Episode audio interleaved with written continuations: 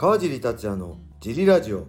はい皆さんどうもです、えーこのラジオは茨城県つくば市並木ショッピングセンターにある初めての人のための格闘技フィットネスジムファイトボックスフィットネス代表の川尻がお送りしてます。はい、よはいそんなわけで今日もよろしくお願いします。小林さんでろす。しくお願いします。えー、ちょっとね小林さんはい。僕小林さん宛てのレターがあるんで、はい、今日はそれにお答えしていきましょう、はい、えまず一つね。はい、え川地さん小林さんいつもラジオを拝聴しています。います。1年前に、はい。えー格闘技ジムの入門にビビっている自分の背中を後押ししてほしいとレターを送った富山県の理学療法士です。はい、おこ遅くなりましたが昨日キックボクシングのジムに入会しました。おお、入会したのはできたばけのジムですがラジオで川尻さんが一歩踏み出す勇気の大切さを伝えてくれくださらなかったら今回も入会を見送っていたと思います。はい、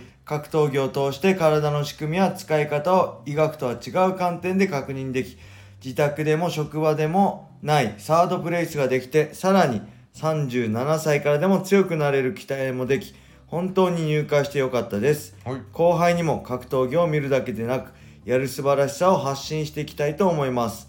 本当にありがとうございました。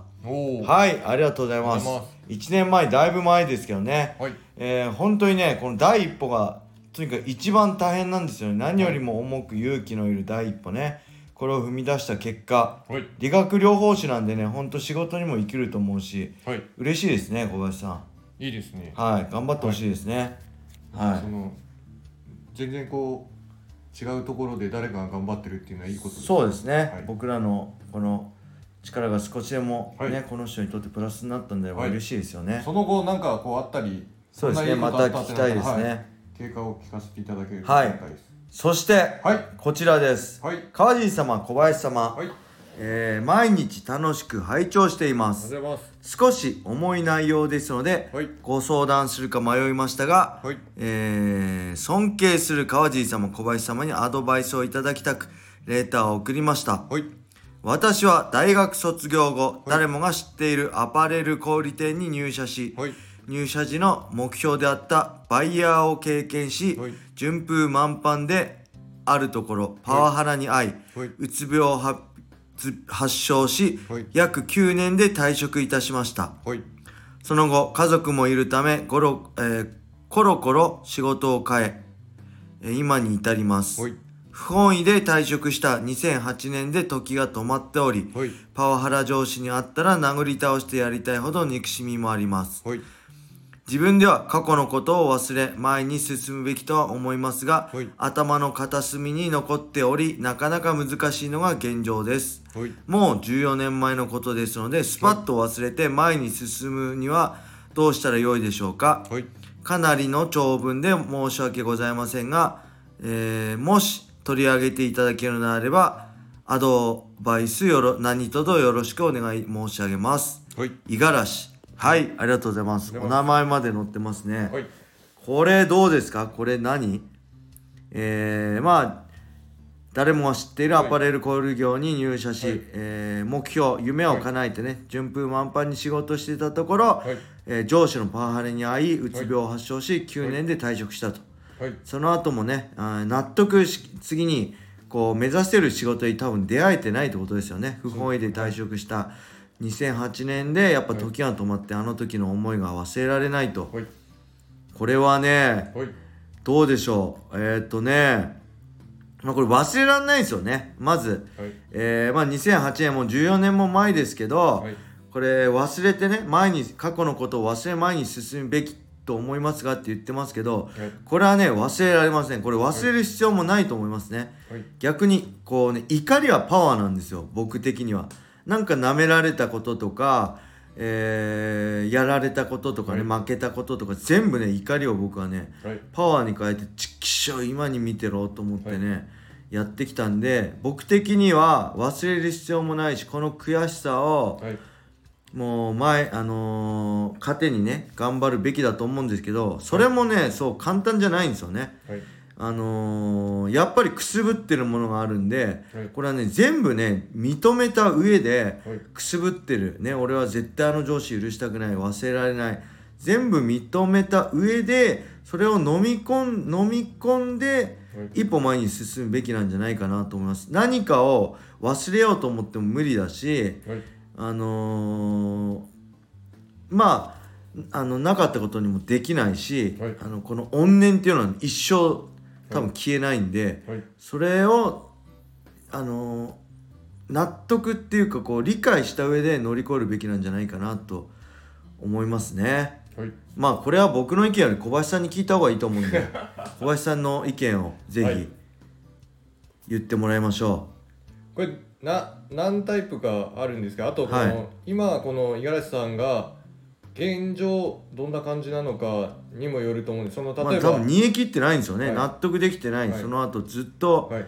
多分まあ、このそうんの最不初に、本意で。はい、最初に希望していたこのアパレル業界でバイヤーってまあ相当すごいんでそこに行ってで今辞められてっていうことだと思うんですけどその後もなんかその自分の好きなアパレル系に関わってるとかあと全くもう辞めてしまって、うんそうなん全く違う仕事をしてるとか、コロコロそう仕事を変えとのことなんで、そういうのもうん。あると思うんですけど。でこの、えーとまあ、仏教の考え方であるんですけど、はい。その過去は変わんない。はい。ただ過去の捉え方はうん。変えられるっていうのがあるらしくて。これ最近聞いたやつなんであの、はい。まだ自分の中でも新しいやつなんですけどでこの、えっとパワハラ上司が、まあ、その自分の人生に出てきてこの人がいたせいでこういろいろ狂ってしまってっていうのがあって当然このパワハラ上司はいなかった方が良かったんですけどただこの人に会ってしまったとか出会ってしまったってことは今はもう変えらんないんではい。でこの時あったこととかこの人にされたことっていうのはもうその時はあのすごい深く傷ついてると思うんですけど今こうそれを引っ張り出したり思い出したりあまだ憎んでるっていうので時間使ってしまったり気持ち使ってしまうとこの五十嵐さんが大変になってしまうんで、はい。まあ、封印するみたいなのは無理なので、うん。まあ残ってるとは思うんですけどそれをこう引っ張り出さずに違うことで心をいっぱいにした方が、まあ、頭の中もそうですけどなんでこのコロコロ仕事を変えての先にもっとこう、えーとまあ、アパレルがものすごい好きなんだったらアパレル分野でこう興味のあることとかその興味のあるブランドとかに行ける可能性があるんだったらでそれ以外にそのアパレルは仕事である程度関わってそれ以外で趣味のこととかまあそれが運動とか何でもいいんですけどこうやることがいっぱいになってってその充実してるなっていう日が続くとその前のことを思い出さなくなるんじゃないかな。ただその何も、まあ、例えばルーティンであの考える時間があってとかその悩む時間があってってその時間が空いてしまうと人間はそのマイナスのこととか昔のこととか多分思い出すと思うんでうん。どんどんどんどん次にやることが増えた方がいい状態になるんじゃないかなと思います、あー。そのちっちゃい目標でもいいんですけど、なかなか忘れられないですよね。僕はね、はい。絶対忘れないです。あのもうね呪ってますね。僕いるじゃないですかこまあまあ。う一人は二人ね、はい。2 40年も生きてくればねはい。絶対許せないやつっているじゃないですか、はい。僕は絶対やられたこと忘れないし僕はい。もうずっと性格悪いんで、はい。一生呪いますね。もう心の中で黒魔術をかけて、誰にも迷惑をかけずに死ねって思いながら、一生生きますね。そいつのことは。デスノートだったら書いちゃいます、はい、デスノートだったら書きますね、はい。誰にも迷惑かけずに、はい。誰も不幸にせず一人だけ苦しんで死ねって、まあそれはしょうがないんですよ人間だから、そんだけ恨んでね、はい。ことをなかったことにできないからまあ本当違うことにね意識を向けて呪いつつ、はい。ずっと呪いつつはつまんないんで僕は呪いつつね楽しい格闘技に夢中になれるんはいなってたんで、とまあ夢中になれるものを見つけるのが一番いいのかな今おいくつなんで年齢は分かんないですねただ。えー、まあ9年で退職したっていうか23歳から9年31、まあ30代後半とかうん。なんですかね。2008年で止まっててはい。14年、はい。あそっから14年か。はい。14年だから23年まあ46とか7とかですかね。まあままだまだはい。先が長いと思うんでこううんもったいないですねこう。ずっとまあう恨みは残りますけど。そうですね、はいもう呪ってればいいんですよ。毎日朝起きたらよし誰にも迷惑かけずに死ねって思ってよしじゃあ俺は頑張るって。はい。僕は結構根に持つタイプなんで、はい。結構永遠と呪いますね。あんまりそういう人いないですけど。はい。でそれがパワーになりますね、はい。絶対こいつぶっ殺すと思って試合の時もあの練習するしこいつにだけは負けたくねえと思ってはい。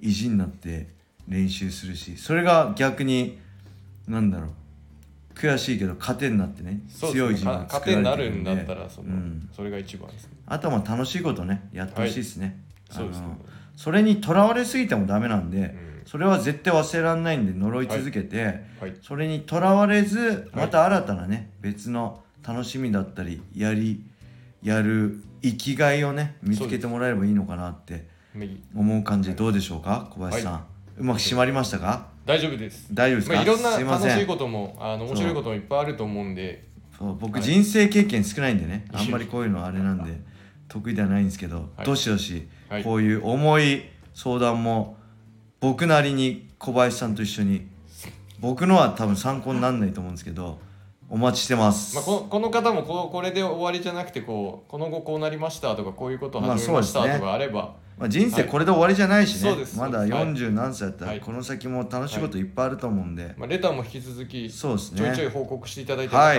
楽しいこと見つけたとかがあれば、はい。いただけるとありがたい。お待ちしてます。お願いします。はい。それでは今日はこれで終わりにしたいと思います、はい。皆様良い一日を。